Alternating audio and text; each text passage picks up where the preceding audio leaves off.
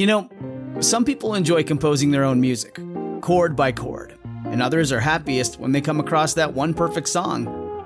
Work is not a lot different than that. Whether you prefer building your own workflow or using a pre made template, with Monday.com, you and the team can work in a way that's comfortable for everyone. Tap the banner to go to Monday.com and build your own amazing workflow, or find an awesome template. No judgment. Hey, it's Ryan Reynolds, and I'm here with Keith, co star of my upcoming film, If, only in theaters, May 17th. Do you want to tell people the big news?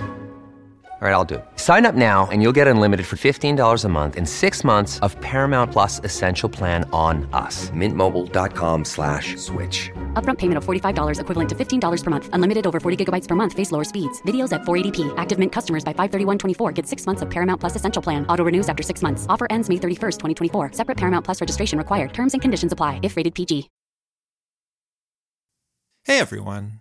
Just a quick word before we get properly started here. Just that if you haven't had a chance yet, please do check out the preview episode that went up here last week.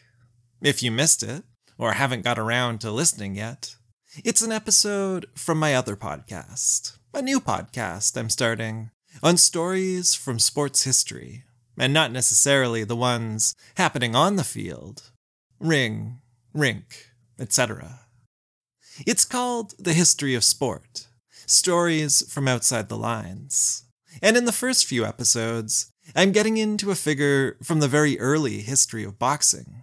From when that was an activity that involved swords and cudgels. I'm talking about an 18th century children's book and its place in the mythology of baseball. And I'm talking about Diego Maradona, or at least one of his teams, and their connection to the history of the labor movement and the city of Chicago. The first two of those are already up on the feed. That last one is due up next. If that sounds like something you might be interested in, you can find it on all the usual podcast platforms, and I'll leave a link in the show notes. Now, back to more medieval matters. Welcome to Human Circus.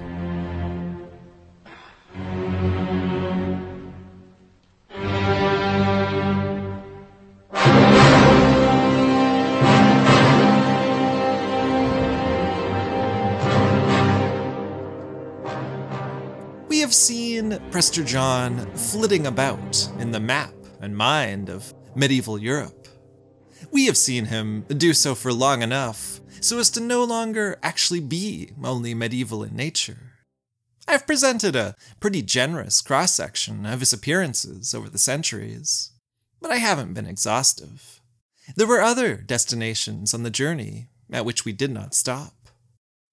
There was the appearance in the very late 16th century work of Frisian nationalism by Suffridus Petrus, in which Prester John, heir to the Frisian king, ventured into the Holy Land with his friends, the Danish king and Charlemagne, and seized Jerusalem.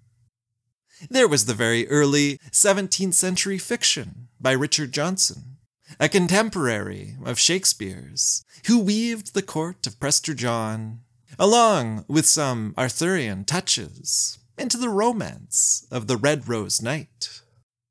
There was another Richard, Brome this time, who 30 something years later would write the Priest King into his comedic play, having one of his characters say to the other, quote, He talks much of the kingdom of Cathay, of one great Khan and good man, Prester John, whatever they be, and says that Khan's a clown unto the John he speaks of, and that John dwells up almost at paradise.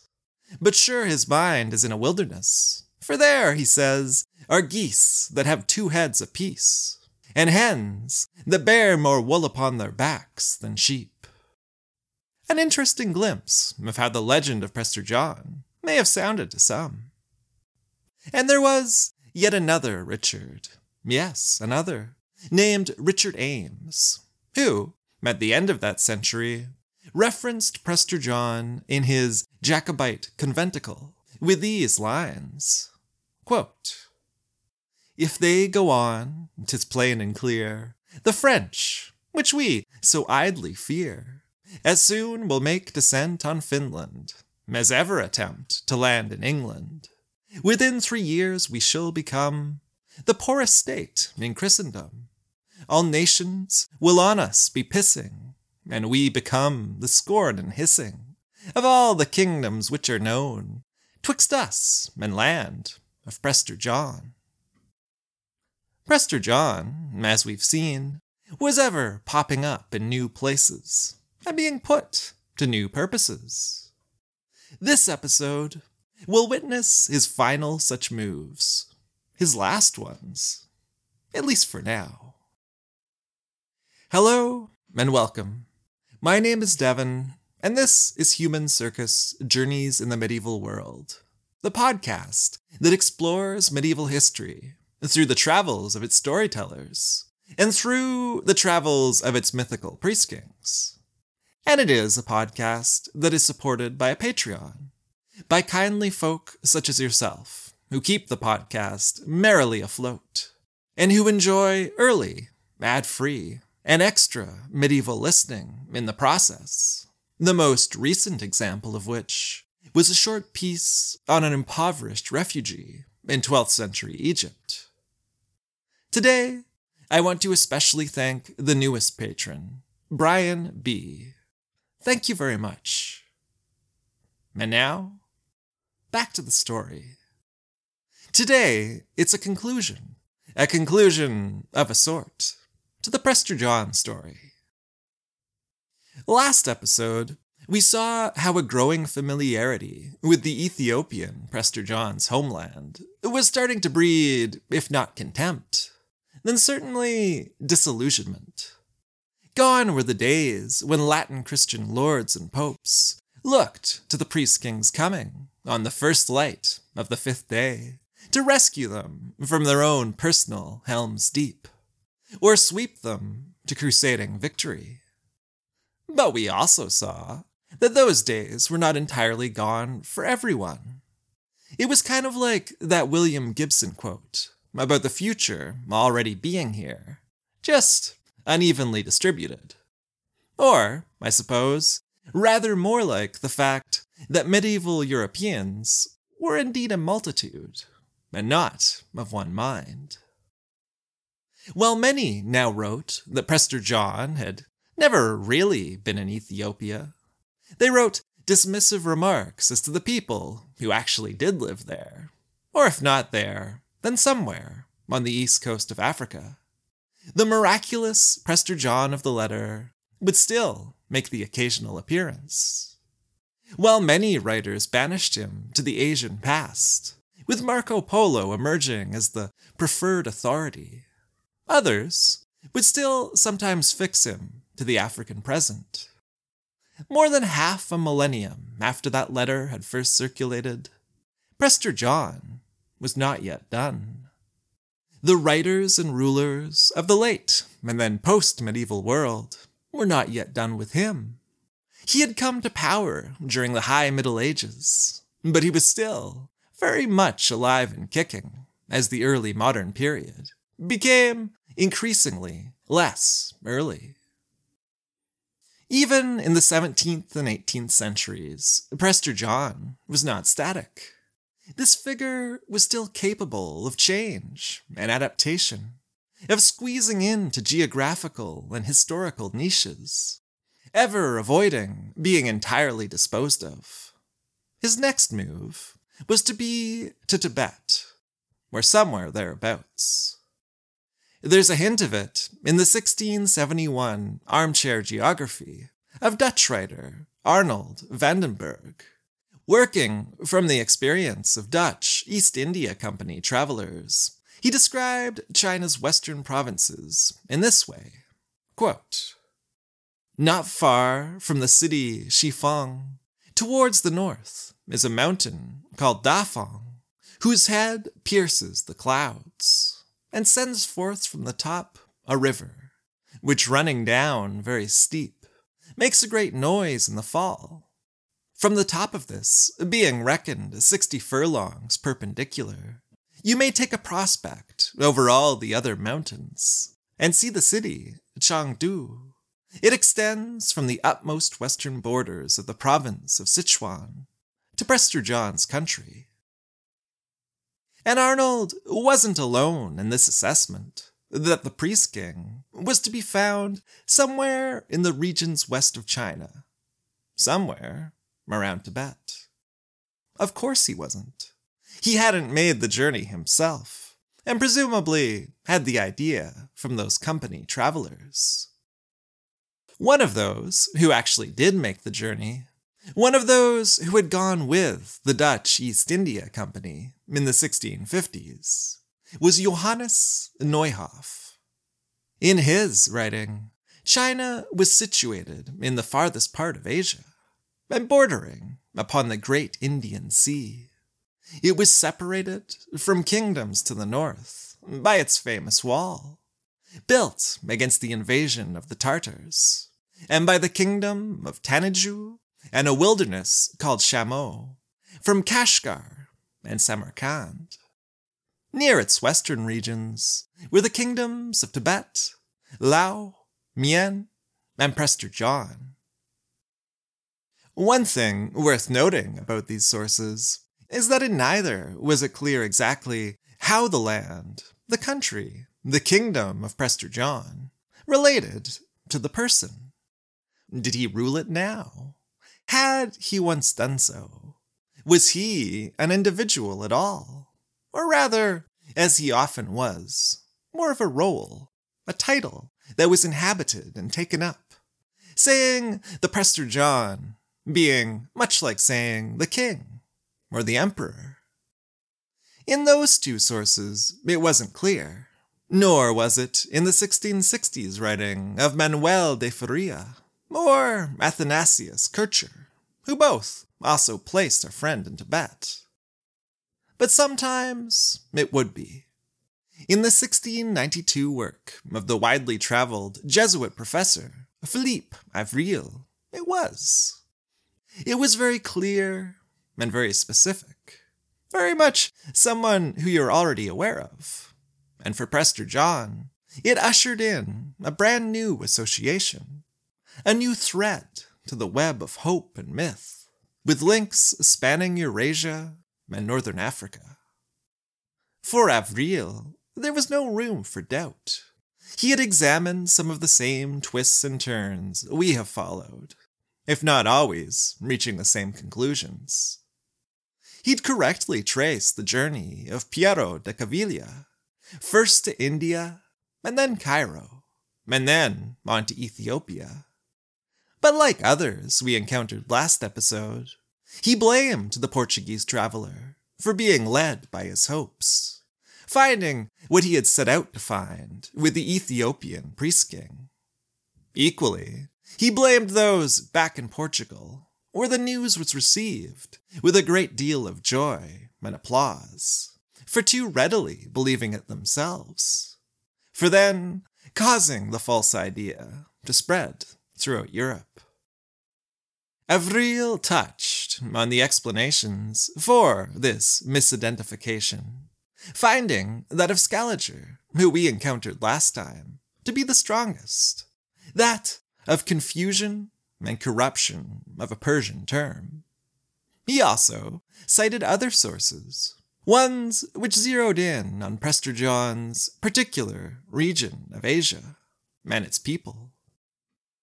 There was that Portuguese Jesuit, Andrade, who'd reported that the people there had, quote, still an idea of the Christian mysteries, though confused and corrupted, feeble remainders, as he put it, of the faith which they had formerly embraced. There was the chronicle of Saint Antoninus, with his history of the Mongols and how they entered the Prester John story. And there was, on the same topic, Paul the Venetian, better known to us as Marco Polo. His immense influence very much in evidence from the sheer number of later writers who you find citing him as an authority on this matter, as on others. What makes Avril particularly interesting, though, is not this survey of what others had said of Prester John. It's the figure who he then attaches him to. Someone who seems to have first appeared in a European text in the 1620s. It is, as we tug back the curtain and peek behind the mask, suspenseful music rising. It is the Dalai Lama, the Tibetan Buddhist spiritual teacher, and, for most of the last four centuries, Tibetan head of state.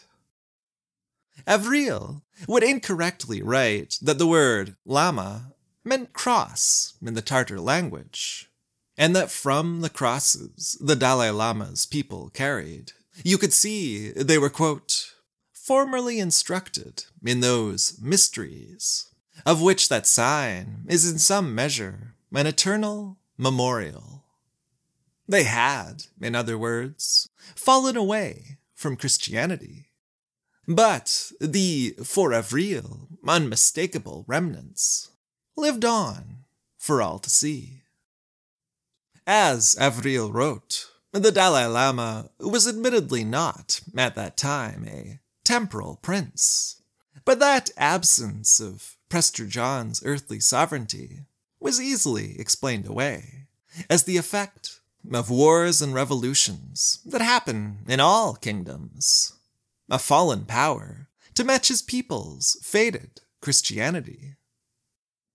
It was not a connection I would necessarily have guessed at. But for Avril, it was certain, and he was not alone. In 1698, the London published Ancient and Present State of Muscovy, written by Jodocus Crull, contained very similar claims, though with much less of a sense of sympathy for the idolatrous Tibetans. And nearly a century later, in the 1780 work of Johann Gottlieb Georgi, written as the American Revolutionary War moved towards a conclusion, you still find more of the same. More than the same, I suppose I should say, for there was actually an additional claim being made there.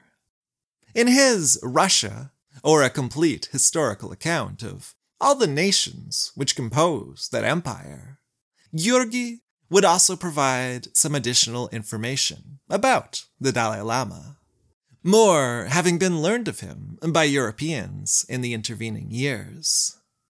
Georgi situated the Dalai Lama by latitude and longitude from what is now Beijing, and within a mountaintop pagoda.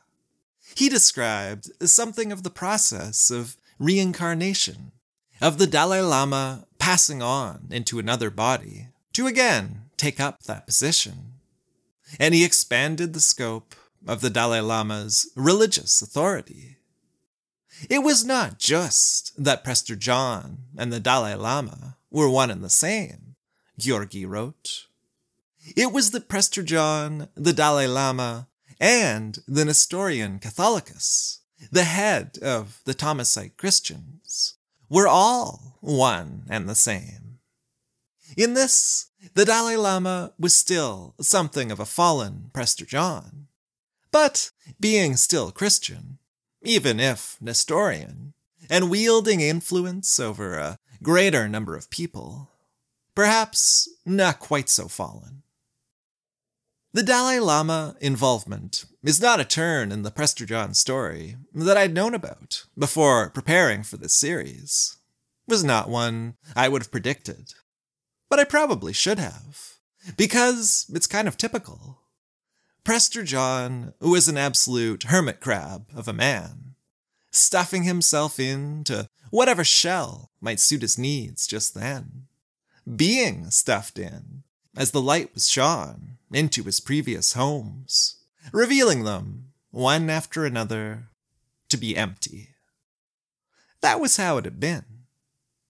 Before getting into how it would be, and how it would, in a sense, end. We'll take a quick break.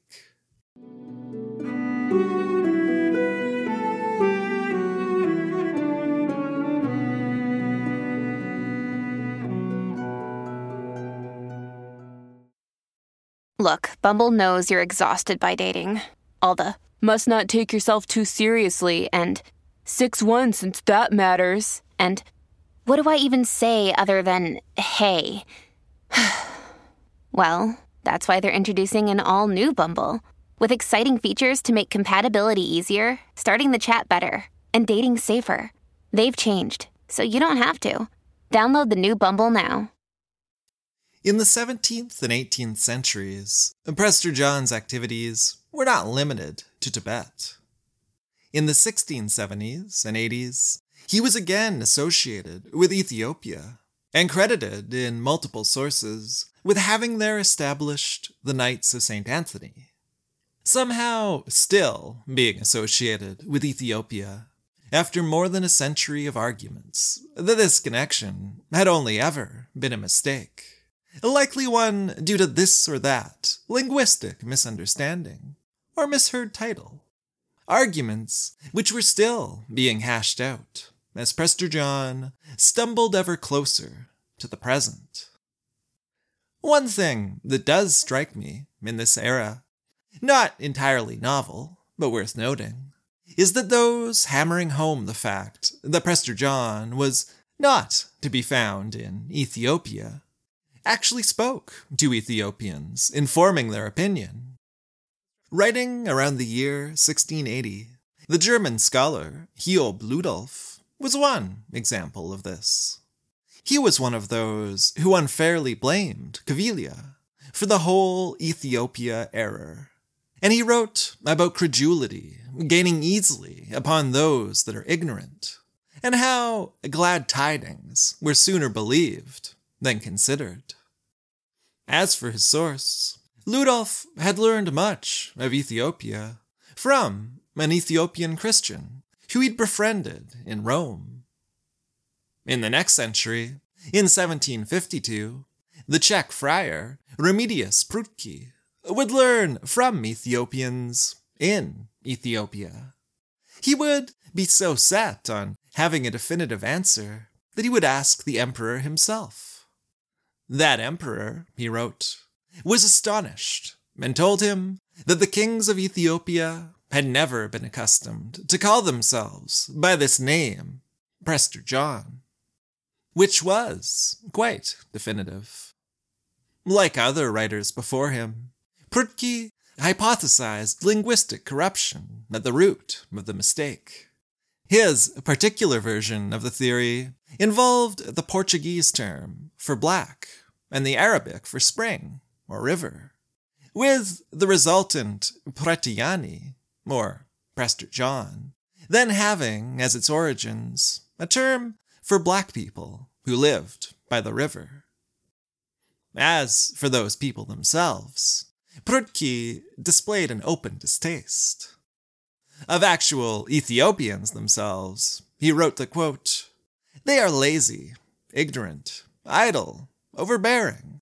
They labor long at nothing. They go naked and gorge themselves on raw flesh, and they aspire to nothing further. With all their laziness, they hold gold in itself to little or no esteem, despite its plentifulness.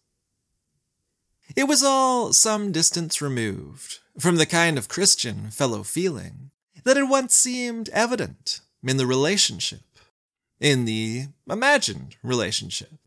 But then, that fellow feeling had only ever been for an imagined Ethiopia, for a people more myth than anything else, their outline colored in more by desire than experience. Some started to write of deliberate fraud in the Prester John story. Voltaire, the Voltaire, was one of those to do so. By his account, it had been Nestorian religious men traveling with Armenian merchants who had pushed the idea of a great ruler out east. A ruler who they had, much to their credit, converted to Christianity. A narrative of obvious propaganda value. By his account, as with those of Marco Polo and others, that ruler their stories were based on had then fallen to Genghis Khan.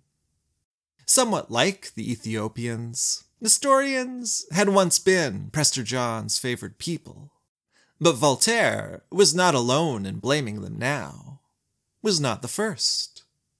In 1710, the French Orientalist and future interpreter of Arabic at the French court, Francois Petit Delacroix, would also do so, and would reach all the way back to the foundations of the story, to the letter of Prester John.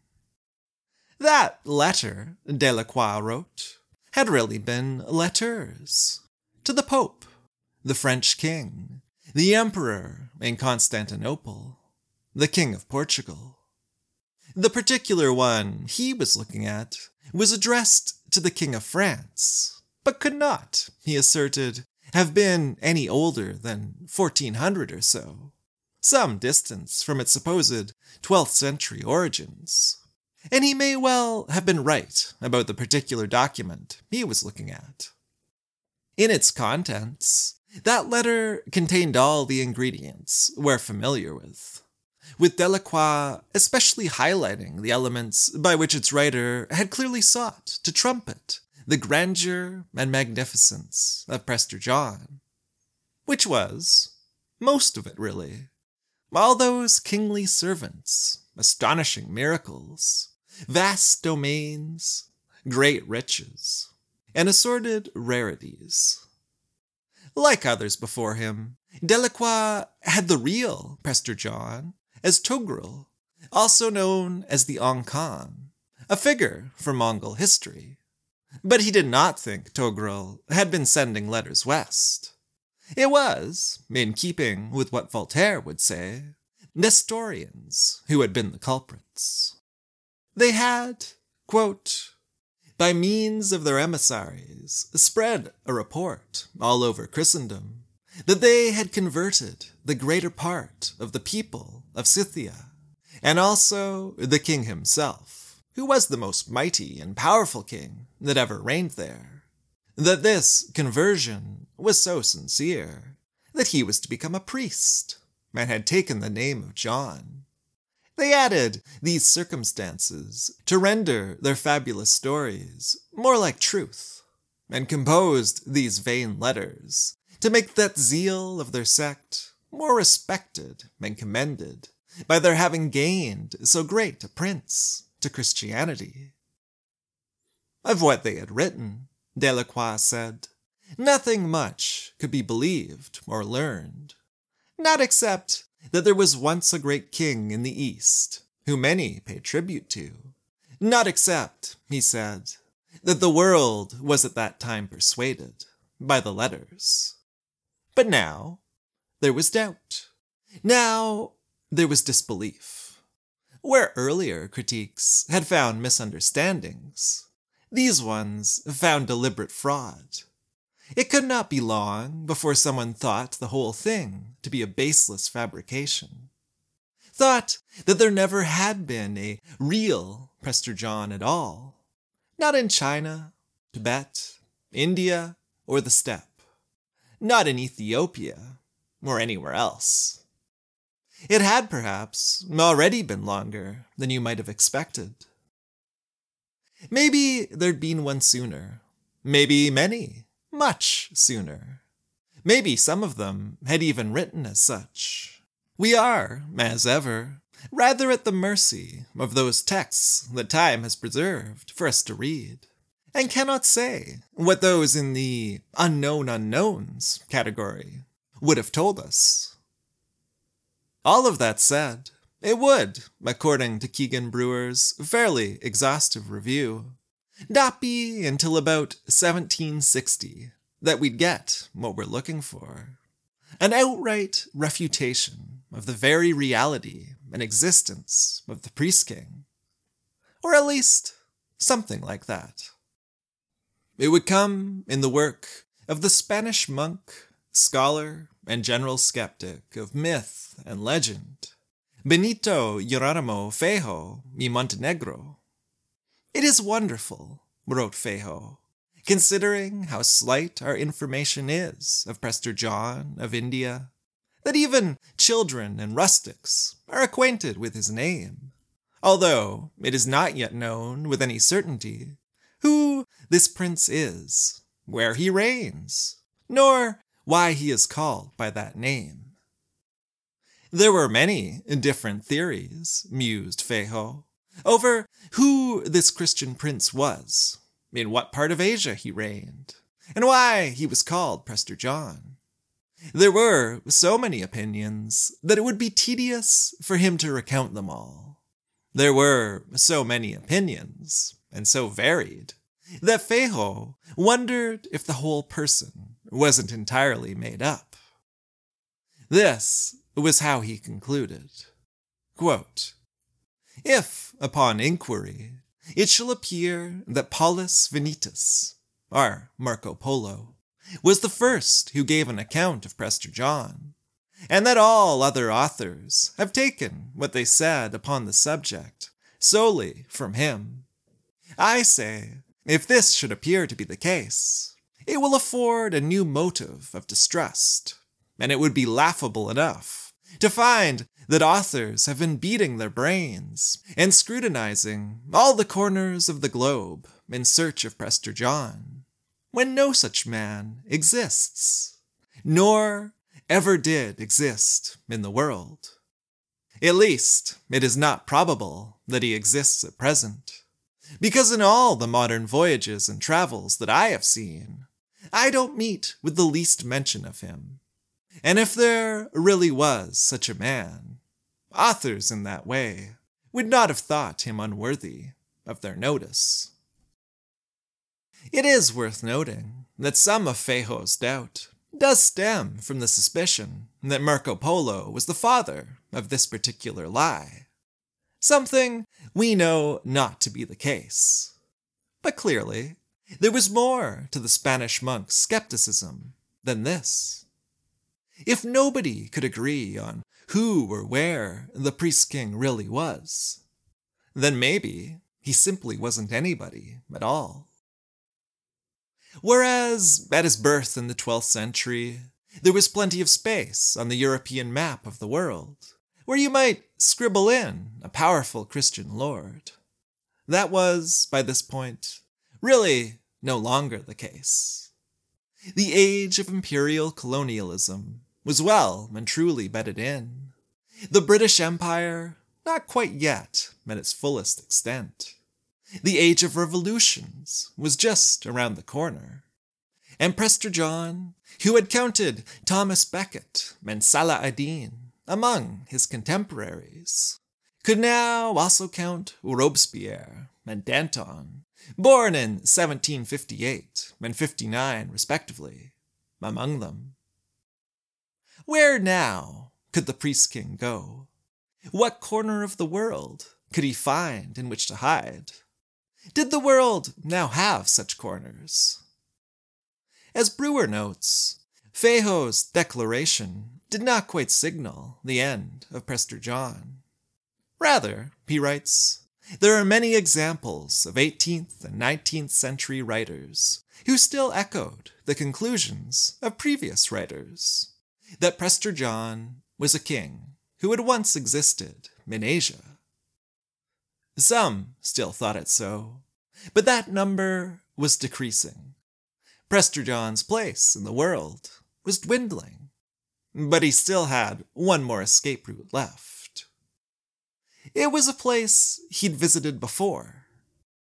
In the story of that Red Rose Knight by Shakespeare's contemporary, and in the words of Shakespeare himself, through the mouth of Benedick in Much Ado About Nothing. Quote, Will your grace command me any service to the world's end? I will go on the slightest errand now to the Antipodes that you can devise to send me on. I will fetch you a toothpicker now from the furthest inch of Asia, bring you the length of Prester John's foot, fetch you a hair of the great Cham's beard? Do you any embassage to the pygmies, rather than hold three words conference with this harpy? When there was nowhere for him to go in the present, and history would not hide him, the priest king took refuge in fiction. He's there, or his legend, in John Buchan's 1910 colonial adventure novel, which bears his name. He's apparently there in a book called The Habitation of the Blessed by Catherine Valente, which I haven't read, but which sounds intriguing. He's there, very much there, in perhaps the fullest possible thematic expression of himself, in Umberto Eco's Baudolino. And in the world of comics, he's very much alive and well. In Vampirella, which I have not read, he shows up in heaven forged armor, wielding the sword of St. Michael, and imbued with both great strength and the ability to be anywhere in the blink of an eye with the power of Godspeed. His mission is apparently to judge whether the title character has a soul, and if not, to destroy her. He's there in the Fables series, which I did read some of, but too long ago to remember the knighting of the Frog Prince, with its references to, quote, the great lion on his stone, to Arthur in his crypt, to John the Presbyter in his lost kingdom. He is, apparently, not there in Neil Gaiman's Sandman series, or Google tells me he isn't, though I somehow remember him being included, and strongly feel that he should be. But he is there in the Marvel Universe. He is, at first sight, slumped over in a special throne of preservation golden armor slash leggings, torn at the knees like designer jeans. Later, he is absolutely hulking, his mustache also newly swollen, and wielding his stellar rod, to which seems to be affixed a powerful artifact called the Evil Eye. He fights with members of the Fantastic Four, Deadpool, Thor, and Iron Man. Brash and arrogant thou art, demon, he proclaims in one panel, smacking the thing in the face. But Prester John has fought and bested the likes of thee often in times long past. Tis child's play for a knight of the realm to throw thee back. He's at the camp of Richard the Lionhearted, rescuing that king from assassins sent by the assassin, the old man of the mountain. He's advising a Frankish king and attempting to remake his kingdom into that of the Prester John letter, the sandy sea, the river of stone, and so on. And somewhere in Asia, he finds a Yeti. At one point, he declares himself as, quote, he who has wandered time itself to recover the last remaining remnant of the fabled land of Avalon he is, most appropriately, preserved for centuries in suspended animation somewhere in Africa. I have not read any of the Marvel comics in question, but I can only approve of all of this, of Prester John's many adventures across time and space.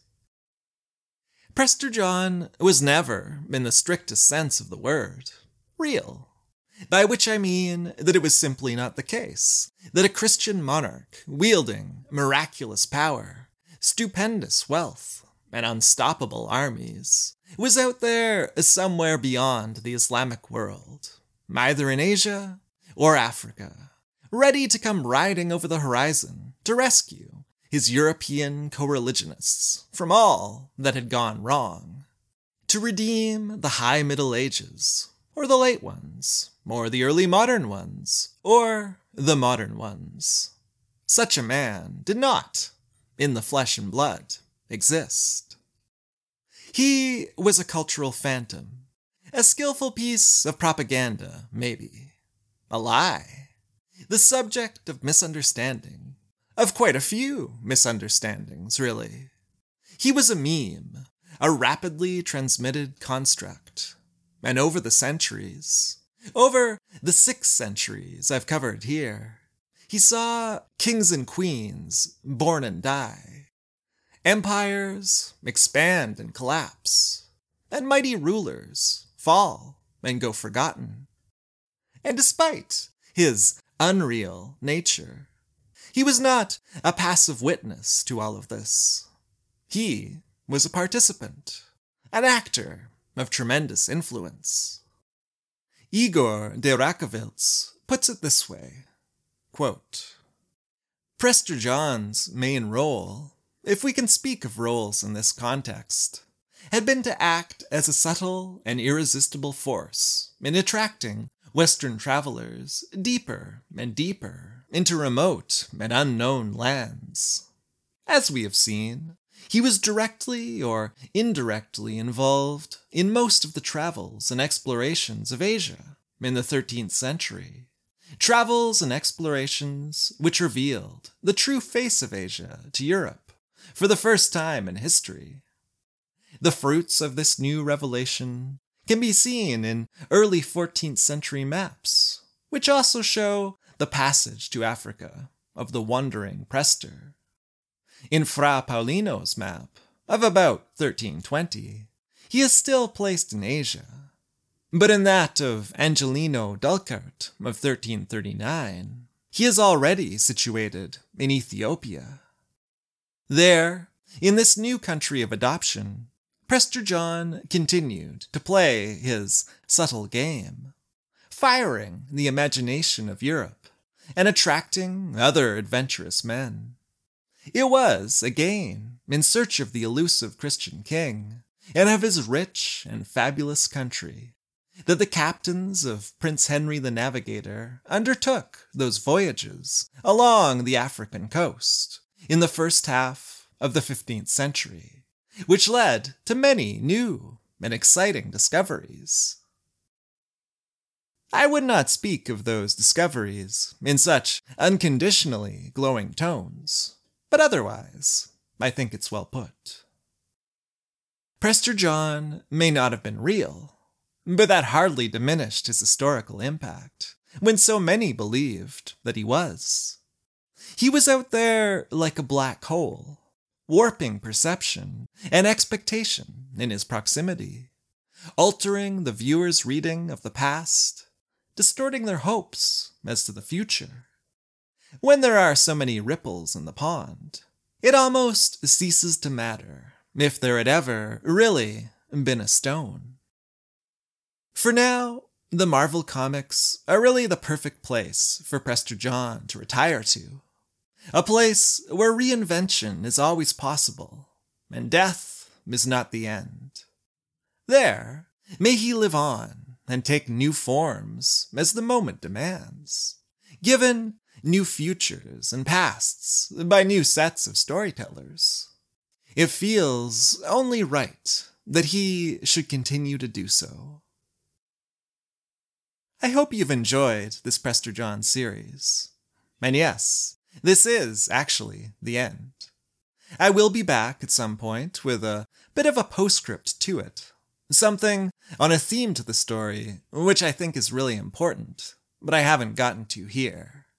But that will stand by itself and won't be the next episode.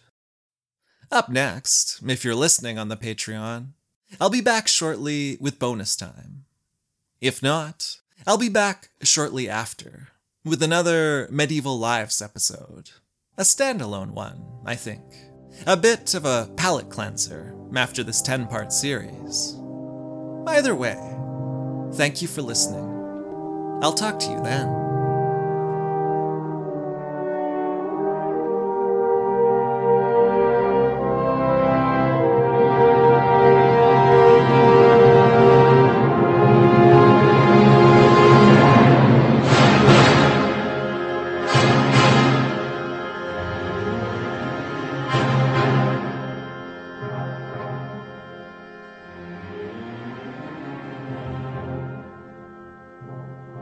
Human Circus will return.